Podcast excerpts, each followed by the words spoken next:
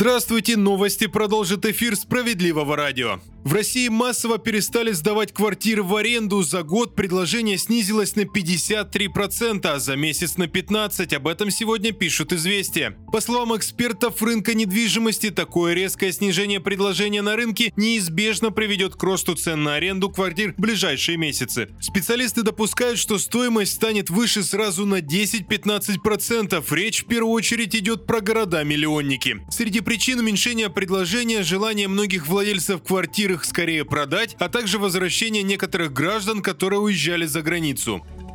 163 тысячи россиян признали банкротами в 2023 году, и это пока абсолютный рекорд. По данным статистиков, показатели первого полугодия на 34% выше, чем за аналогичный период 2022. По словам специалистов, темпы роста количества банкротов уменьшаются, но вероятно это может быть связано с появлением новых ограничений на эту процедуру и с некоторыми длительностью судов. Добавим в лидерах по количеству банкротов Московская область, Москва и Краснодарский край.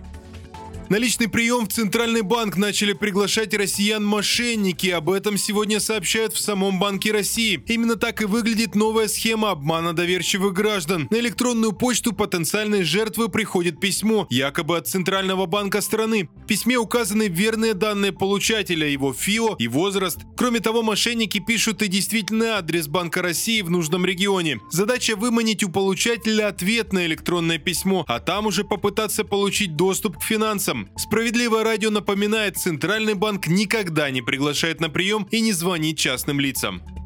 Далее выпуски новости Центра защиты прав граждан. 137 тысяч рублей помогли вернуть наши специалисты жителям одного из домов в Перми. Неладные люди заподозрили еще зимой. Плата за отопление во многоэтажке резко возросла. А в управляющей компании, по словам жителей, никак не могли это объяснить. Тогда-то люди решили обратиться в Центр защиты прав граждан. Специалисты выяснили, что в доме вышел из строя коллективный прибор учета, а сетевая компания сразу стала делать начисления по нормативу. Юристы Центра пояснили, это это незаконно. В случае неисправности общедомового счетчика первые три месяца плату за тепло должны выставлять исходя из среднемесячного объема потребления за прошлые периоды. И только потом по нормативу. Правозащитники составили обращение в Госжилнадзор. После проверки ресурснику вынесли предписание, а жителям многоэтажки сделали перерасчет на 137 тысяч рублей, которые они переплатили за три месяца. Огромная сумма для дома и очередная победа Центра защиты прав граждан.